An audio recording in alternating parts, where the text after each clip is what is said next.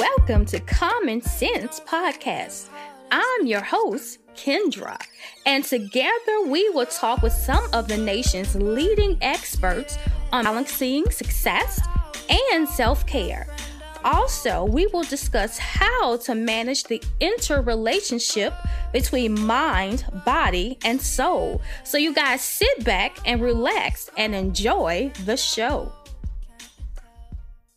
Thanks you all for joining Common Sense. I am elated today to have Art with the Impact with us and Maya Grotman mm. with us today. I read about Art with the Impact on Instagram and I and I was so elated to actually read about everything that they're doing because I just wish they were around when I was in dental school at that age. Life could have been a whole lot different had I known about something and similar to that. As we bring Maya on you guys, before we even start, I want you to check out their website, see how you can get involved because believe me, this is something that you actually want to discuss and talk about and have that open discussion about mental wellness. Today, Maya, can you just say hi to everyone? Hi, everyone. Thank you so much. So, as I was telling the listeners, just to give you a little background, I was actually in dental and had all these hopes and dreams of becoming a dentist. As soon as my grandmother passed, I just I went through this depression and it was the worst experience of my life because African American culture, we don't talk about this. This is not something that, you know, it's an open discussion. So for me, I didn't have an outlet. I didn't have anybody to talk to. So of course, I really could not continue my work and classwork and keeping up. So I eventually left dental school. It mm-hmm. wasn't until 10 years later that I was diagnosed with anxiety disorder and actually got the treatment that I needed once I started my sonography program. So that's why I was really taken aback by your program because you all go into colleges and universities as well as high school. And it's a way for not only art with an impact, with the emphasis with different mediums, but you can also talk about the mental health aspect. So, you know, Maya, thank you again. So, do you mind telling us a little bit about the organization? Yeah, absolutely. Um, so, we're a nonprofit organization and we exist in the US as well as Canada. And we really just aim to create spaces for people to have open and honest conversations about mental health.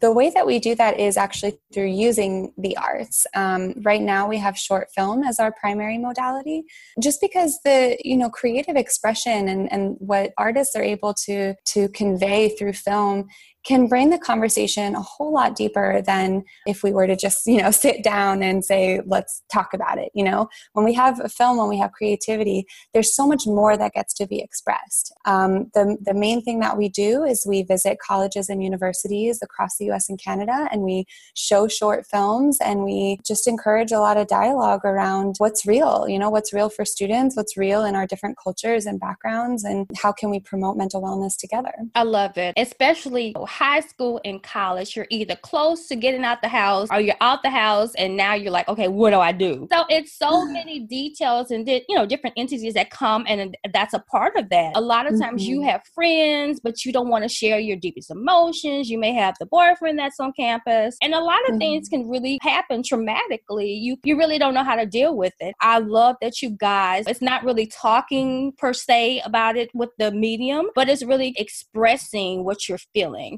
And mm-hmm. I could write all day. I love to write. Even back then, I didn't even know I was an author, but I love to write. And so mm-hmm. many things that I would put in my journal, I didn't share with anybody. Today, I'm like, oh my God, I wish I would have kept those journals. Insights into the soul, right? exactly. some of the films that you all um, receive, what are some of the topics? Yeah, so um, the film competition we run is um, is definitely a core part of our work, and then we actually um, the winning films we take then to the campuses. So it's all connected. The way it works is anyone, anywhere, anytime can submit a short film to our competition. The only criteria are that they're five minutes long or less that they have something to do with mental health and they were made in the last two years. So we're looking for new short films about mental health. So we get submissions from folks around the world. So some are professional filmmakers submitting their films, but a lot of our films are made by college students or even high school students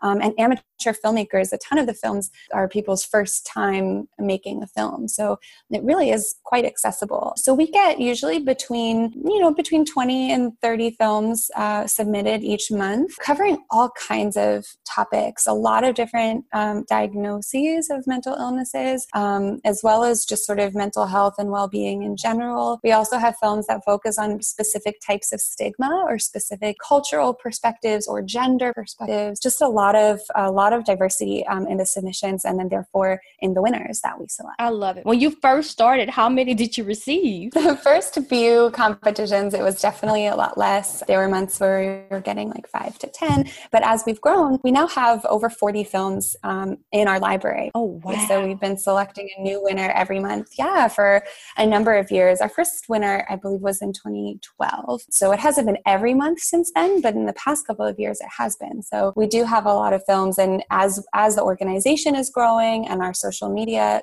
presence is growing, we're getting more and more films, which is exciting because that means that more people are, are making film.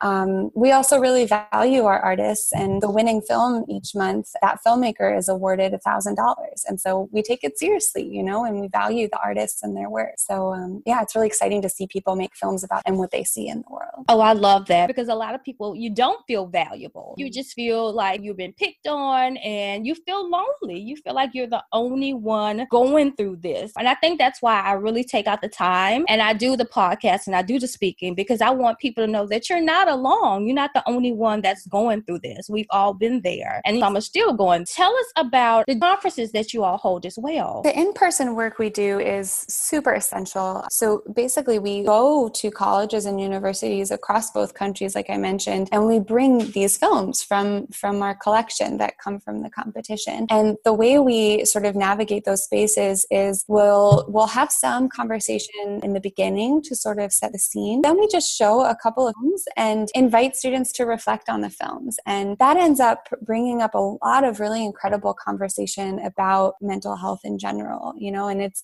it's also a pretty safe and approachable way for them to have the conversations because we're not saying okay everyone like turn to the person next to you and tell your deepest darkest secret. That's not going to be helpful for most people but saying hey let's have this experience together right? Let's watch this film and let's feel it together and think about it together and then let's unpack it and see what comes up for us. And um, that way everyone gets to participate right? Everyone has something to say about a film and it doesn't have to be about you but it right. can be. And so it sort of allows people to participate as much as they're comfortable doing so. And what has been some of those reactions after viewing the films? Oh gosh. Um, a huge a huge right there's many reactions as there are people right? Because everyone right. has their own perspective. A lot of times we'll have students be really moved like really profoundly moved by what they see really relate to the characters or relate to the experience in the film um, a lot of students will report feeling seen for the first time. And, right. you know, a lot of our films, students will say, man, like I've tried to explain to my, my parents, my whoever, how this is for me so many times and I never have the words. But finally, this film captures what it's like for me. And now I want to show them this film and then they'll get it. That's always really exciting. But a lot of times,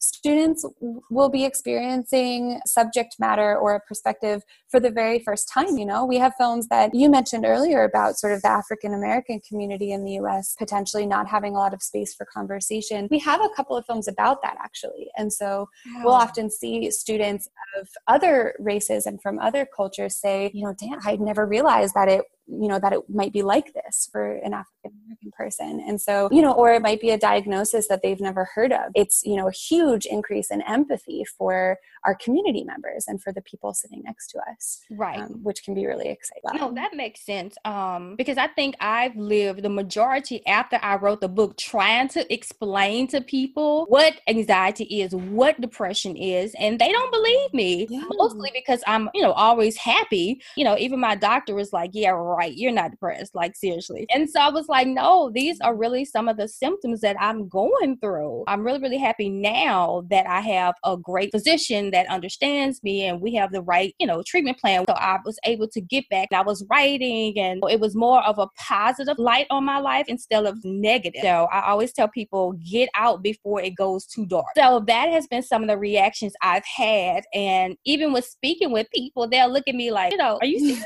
And that's tough. You know, I really appreciate you sharing where you're coming from because I think that's that's really real for so many people with people not believing them, whether it's for cultural reasons or just, you know, like you said, if you present as being happy all the time, someone might not believe you if you share, you know, the reality of what you're going through. And so I think, you know, listeners are probably really moved hearing you talk about your experience. And hopefully it's similar, you know, with our films that, you know, it's expressing the realities, right? They're not PSAs or like everything's going to be fine. Like some of them have happy endings, but a lot of the films are just like, this is what's up. Like this is the real experience that this person has. And let's talk about it. You know, you really mm-hmm. don't know how this will end. Um, you just keep walking day to day. Now we're talking about movies. We have Shameless, Insecure. So many people now are addressing mental wellness and mental health.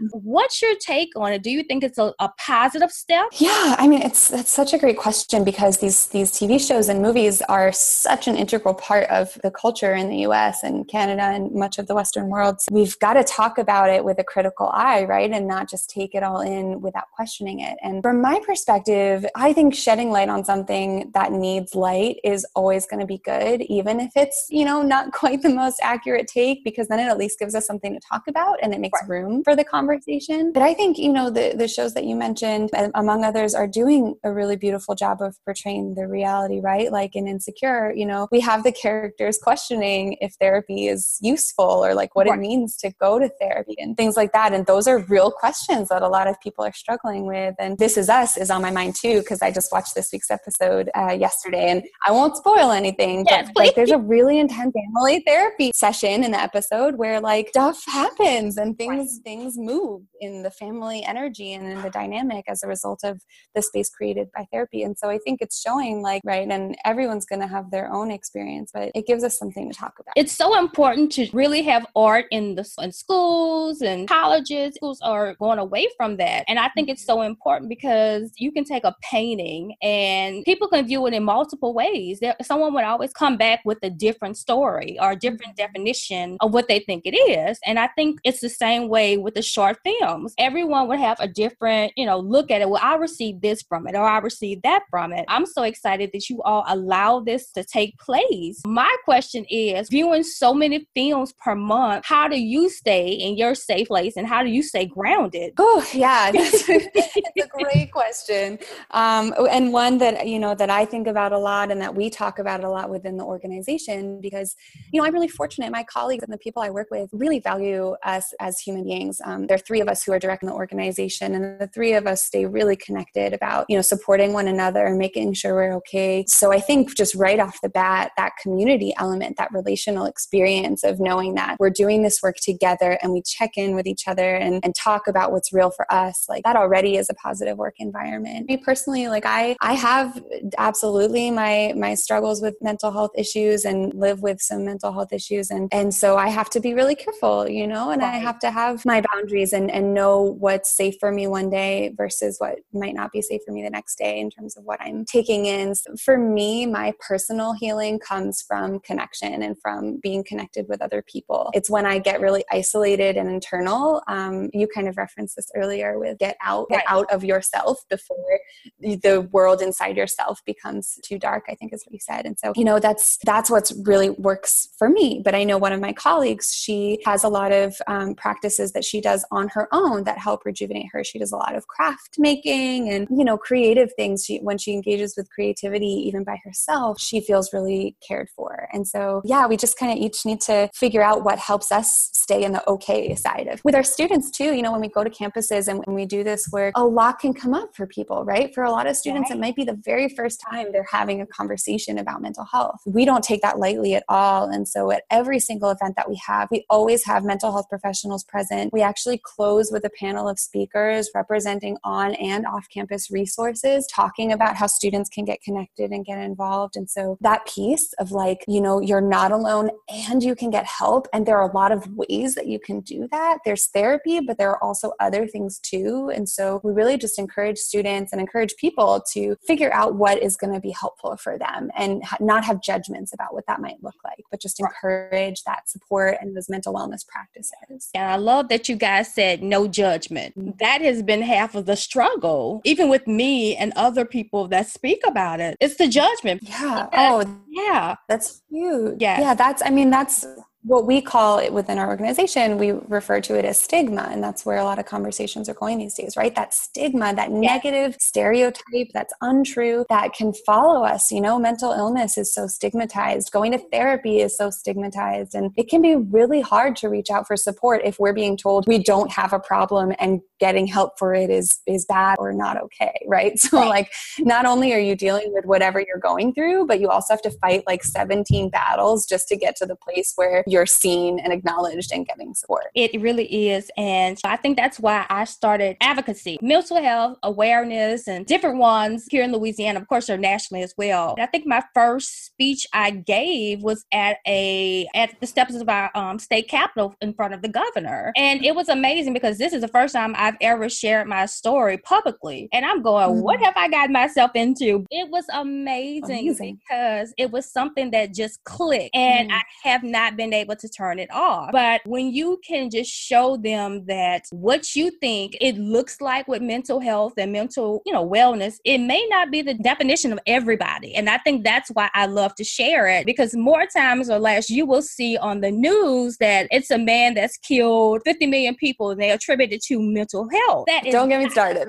And I'm like, if you only knew, most people will hurt themselves or cut themselves or pull their hair before they do anything to another person. It's always mm-hmm. hurting themselves. Um, and a lot of times. So I'm going, no, we're not going out there killing people. It's, you know, it's hilarious in a sense that that's what they think it's all is and they group us all in one one category like oh yep check the box that's them. I'm with you. I mean it's it like it's the news but it's also a lot you know a lot of movies and tv shows we mentioned some what i would think are good ones but there are a lot out there that portray people with mental illness as being dangerous and violent and um, you know someone who should be isolated or kept apart and that's just not the reality. Like the reality is that one in five people in the us has a mental illness or a diagnosable mental illness in a, given year. And a lot of statistics are saying one in three or even one in two of us will experience mental health issues or symptoms of mental illness at some point in our lifetime, that is a huge portion of the population. It and is. that is. is not, you know, all those people aren't going out and doing all these terrible things. Like exactly. a lot of us are just living our lives the best we can. It's definitely the media representation definitely has some some growing to do. It does. What Art with Impact, how do you all want to you know increase community awareness? What you know, what's the goal in the next five years? Oh, great question. Um, well, I mean mean, we're still pretty young and we're still pretty small as an organization. So we're definitely growing. Two years ago, we were only in California and Canada. And now we're in 19 different states as well as Canada still. And so hopefully, five years from now, we'll be in all 50 states and we'll be doing not just short films, but also doing theater workshops and music and dance and poetry and painting and photography. That might take a little more than five years, but you know, people's art languages are different, right? Like a film is accessible, right? Because we all know how to digest that media. But for some people, doing a theater piece or experiencing music is going to be more their language. So we want to speak everyone's language and make room for everyone in the conversations. Just the more people are able to be inspired by the arts and creativity and start conversations with the people in their communities, the better. And that's really what we're what we're aiming to do. Exactly. I'm totally about art therapy and people will have this like art therapy. What is that? totally an advocate for because it, it will come in all different ways to be able to translate what you're feeling and how you're feeling. Mm-hmm. And it just mm-hmm. takes one person to be there to help you. And so you're helping the next person, helping the next person, helping the next person. So I love that you all have this plan this because we need it. We really do. It's yeah. so many people out there that still need to be reached. Yeah, you're going into schools and you're actually providing them the vocabulary that they didn't even know existed to talk about their feelings mm-hmm. and emotions emotions. So it's it's needed and you guys have a platform that's amazing. Thank you. Yeah, no, I mean I, I totally agree. My background is actually as a drama therapist. That's what my master's is in. And that's all about using theater in the healing process. And, you know, pe- people I see really change